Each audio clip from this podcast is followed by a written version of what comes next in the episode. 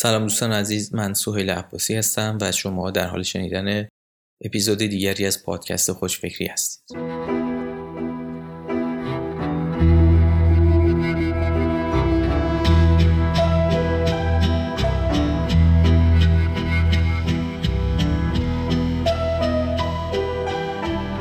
عنوان این قسمت هست بهترین زمان برای سرمایه گذاری در نوآوری چه موقع است؟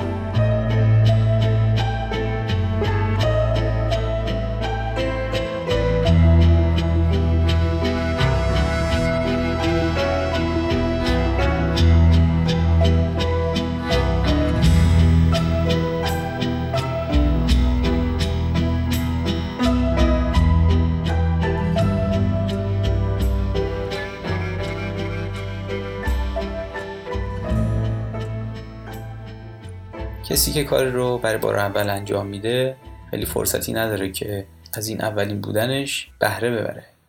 چرا که به سرعت رقبا کارش رو کپی می‌کنن و یا کارهای جلوتر از اون رو رو می‌کنن. یا اینکه کل بازار به هم می‌خوره و مدل های کسب کار قدیمی زیر رو میشن. یه مثال بسیار جالب که اغلب ما شاهد اون بودیم شرکت های نوکیا و بلکبری هستش که با اینکه جزو شرکت های نوآور و اولین ها در تولید و عرضه گوشی های تلفن همراه بودن بعد از مدتی که بخش بزرگی از بازار موبایل رو در دست گرفتن توسط شرکت های اپل و سامسونگ ضربه بزرگی خوردن و بازار رو از دست دادن. این نشون میده که نوآوری یک فعالیت کوتاه مدت نیست بلکه فرایندی تمام نشدنیه که از اقدامات و تلاش های پی در پی که همواره مزیت رقابتی پایدار ایجاد کنه به وجود میاد. چرخه عمر نوآوری. برای نمایش چرخه عمر نوآوری یک منحنی مشهور به اسم منحنی S یا S داریم که در فناوری از اون بسیار استفاده میشه و می‌تونیم این منحنی رو برای نوآوری هم به کار ببریم. تصویر این منحنی در مطلب مربوطه در وبسایت خوشفکری موجود است. در ابتدای این منحنی که به شکل S هست مراحل اولیه شکلی یک نوآوری جدید نشون داده میشه که معمولا کند و آهسته پیش میره. منابع زیادی لازم داره و اشتباهات و شکست های زیادی در اون رخ میده. بسیاری از ایده های نوآورانه اختراعات پتنت ها و مدل های کسب و کار از این مرحله نمی‌تونن جون سالم به در ببرن و کنار گذاشته میشن. برخی از اونها به کمک خرج کردن پول و وقت و انرژی زیاد می‌تونه پیاده سازی بشه اما عمر کوتاهی خواهد داشت و انتظارات رو برآورده نخواهند کرد. بعضی دیگه از نوآوری ها می‌تونن عمر طولانی داشته باشن و سود اقتصادی قابل قبولی رو ایجاد کنن مثل محصولات مصرفی آرایشی و بهداشتی. در مرحله اول منحنی نوآوری اس شکل نرخ بازده مالی به تدریج شروع به سرعت گرفتن می‌کنه و با شتاب زیادی بیشتر میشه تا اینکه به نقطه مرکز انحنا می‌رسه. معمولا در این نقطه زمان مناسب برای آغاز استفاده اقتصادی از نوآوری جدید به وجود اومده. پس از گذر از نقطه عطف منحنی نرخ بازده کم میشه. و حتی ممکنه انتهای منحنی یک کم به پایین هم خم بشه. در این زمان بهره چندانی از نوآوری نخواهیم برد. بنابراین یا باید ادامه کار رو متوقف کنیم یا اینکه قبل از رسیدن به نقطه اوجش یه منحنی جدید یعنی یک نوآوری جدید رو شروع کنیم. بهترین زمان برای سرمایه‌گذاری در نوآوری. شرکت های کارآمد اونهایی هستن که منعطف چابک و زبلن. اینها همونهایی هستن که توان ایجاد ظرفیت های جدید و پویا رو دارن تا هماهنگ با سرعت تغییرات بازارها با بکارگیری همزمان نوآوری پیوسته و نوآوری رادیکال حرکت کنند این شرکت ها تلاش می‌کنند که به صورت خودجوش از منحنی نوآوری های پیوسته بهره ببرند اضافه بر اون این سازمان ها تلاش می‌کنند که با استفاده از فناوری های جدید یا همگرایی و ترکیب فناوری های موجود منحنی های جدید رو پیش از رسیدن منحنی فعلیشون به نقطه اوج قبلی شروع کنند شرکت ها و سازمان هایی که نمی‌خوان بقاشون به خطر بیفته باید مدام بر روی منحنی های S موج سواری کنن.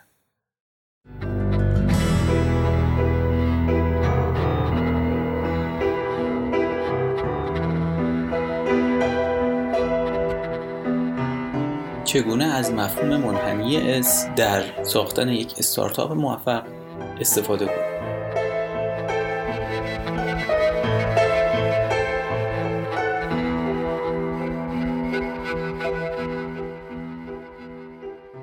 دنیای کارآفرینی پر از اصطلاحات و مفاهیم خاص خودشه. همون می‌خوایم استارتاپ تحول آفرین بعدی رو بسازیم و به سرعت با استفاده از فناوری های پیشرفته محصول مورد نظرمون رو تولید کنیم و تست های مختلف رو انجام بدیم. اگه لازم شد پیوت کنیم و به سرعت اون محصول رو به دست پذیرندگان اولیه برسونیم.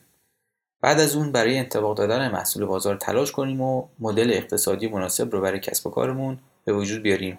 و اون رو به سرعت رشد بدیم تا به ارزش گذاری های اونچنانی برسه. با وجود این همه سر و صدا به راحتی می‌تونیم مفاهیم واقعا مهم رو گم کنیم. یکی از مهمترین این مفاهیم و شاید مهمترین اونها برای تیم رهبری یک استارتاپ پدیده منحنی S یا S-curve منحنی S تقریبا همه چیز رو در نوآوری تعیین می‌کنه و اگرچه ساده به نظر می‌رسه درک اون در عمل به شدت مشکله. بعضی وقتها در استارتاپ ها اوضاع بیش از حد کند پیش میره و احتمالا چون این نگرانی هایی رو میشنوید. نمی‌دونیم آیا زمان بندی بازار درست یا نه. به نظر می‌رسه خیلی زود باشه. مشتری ها محصولاتمون رو با سرعتی که امید داشتیم نپذیرفتن و نمی‌خرن. توسعه محصول بیش از حد زمان می‌بره. از نقشه راهمون عقبیم. چرا افزایش بهرهوری فروشندگانمون اینقدر زمان می‌بره؟ چرا بازگشت سرمایه خطرپذیر اینقدر زمان برده؟ و تنها بعد از چند هفته احتمالا اینها رو میشنوید. چطور قرار بین همه مشتری که تازه اضافه شدن خدمات ارائه کنیم؟ نمی‌تونیم به اندازه کافی سریع نیرو استخدام کنیم. نمی‌تونیم با سرعت لازم نیرو استخدام کنیم. ویژگی های محصول جدیدمون فراتر از برنامه است و تیم فروش در تکاپو اونها رو بتونه به درستی توضیح بده.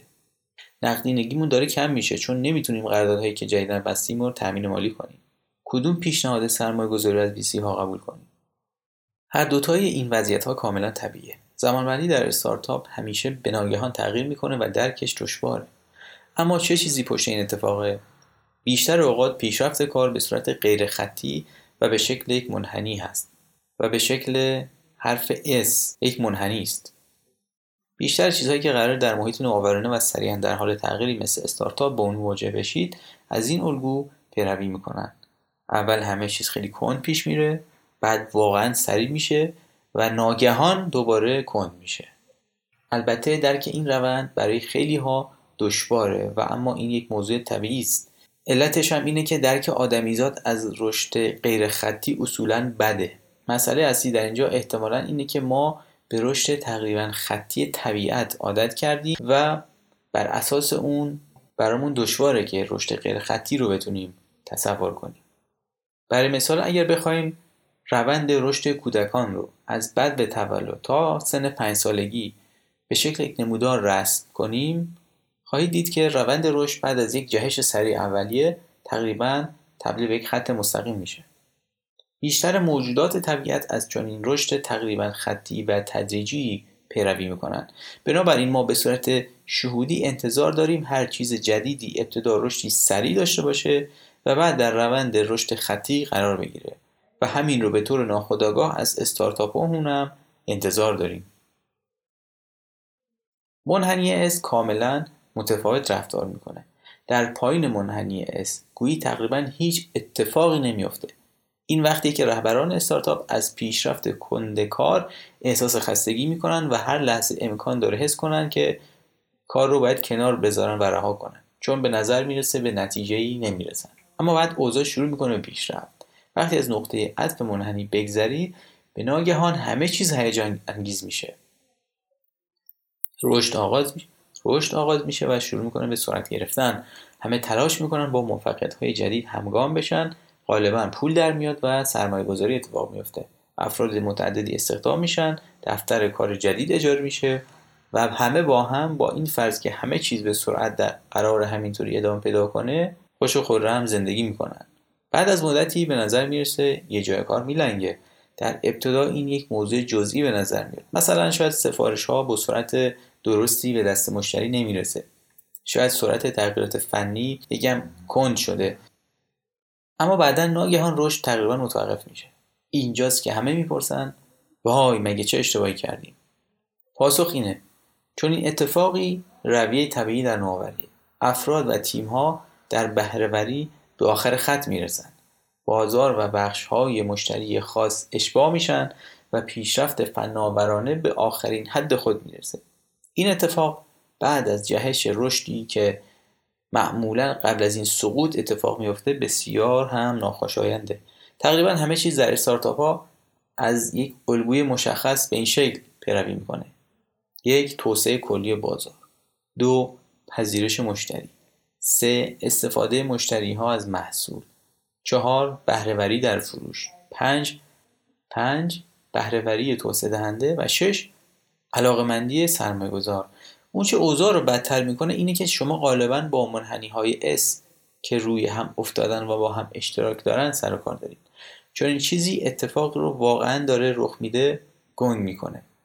مثلا شاید رشد فروش عالی به نظر برسه چون شیب رشد دو نفر از بهترین فروشندگانتون در بهترین حالت خودشه. اما متاسفانه بقیه تیم فروشتون همچنان در اوایل و قسمت کمشی به منحنی اس هستن. بعد از چند ماه در حالی که فروشندگان خوبتون شروع کردن به شکست خوردن و فروشندگان جدیدتون در تلاش برای گذشتن از نقطه عطفن فروش عالیتون به سمت رکود میره. و اما راحل چیه؟ تیم های رهبری یک استارتاپ نیاز دارن دو مهارت اصلی رو یاد بگیرن. اول اینکه منحنی S رو عمیقا درک کنن کاری که شهودی نیست ولی با تلاش فکری امکان پذیره. همچنین سعی کنن تصویری واقع گرایانه از جایی که در منحنی S هستند رو داشته باشن. دوم اینکه منحنی S بعدی رو زود تشکیل بدن. مثلا خیلی دیره اگه زمانی درباره نسل بعدی محصول فکر کنید که فروش برای اولین بار کاهش پیدا می‌کنه. شما دلتون می‌خواد وقتی شروع کنید که اوضاع رو به راهه اما متاسفانه این کار خیلی سختیه. چون در های تند منحنی همه فکر می‌کنن همه چیز برای همیشه مثل همون موقع پیش خواهد رفت و افراد میلی برای سرمایه گذاری روی آینده نامعلوم ندارن. خلاصه اینکه فهم منحنی رشد غیر خطی S و رفتار بر اساس اون بسیار مشکله. ولی اگه می‌خواید بازارهای نوآورانه رو پیش بینی کنید محصول جدید تولید کنید و استارتاپ یا تیمی نوآورانه رو رهبری کنید. تا به موفقیت برسه فهم این منحنی یکی از مهمترین مهارت هاست.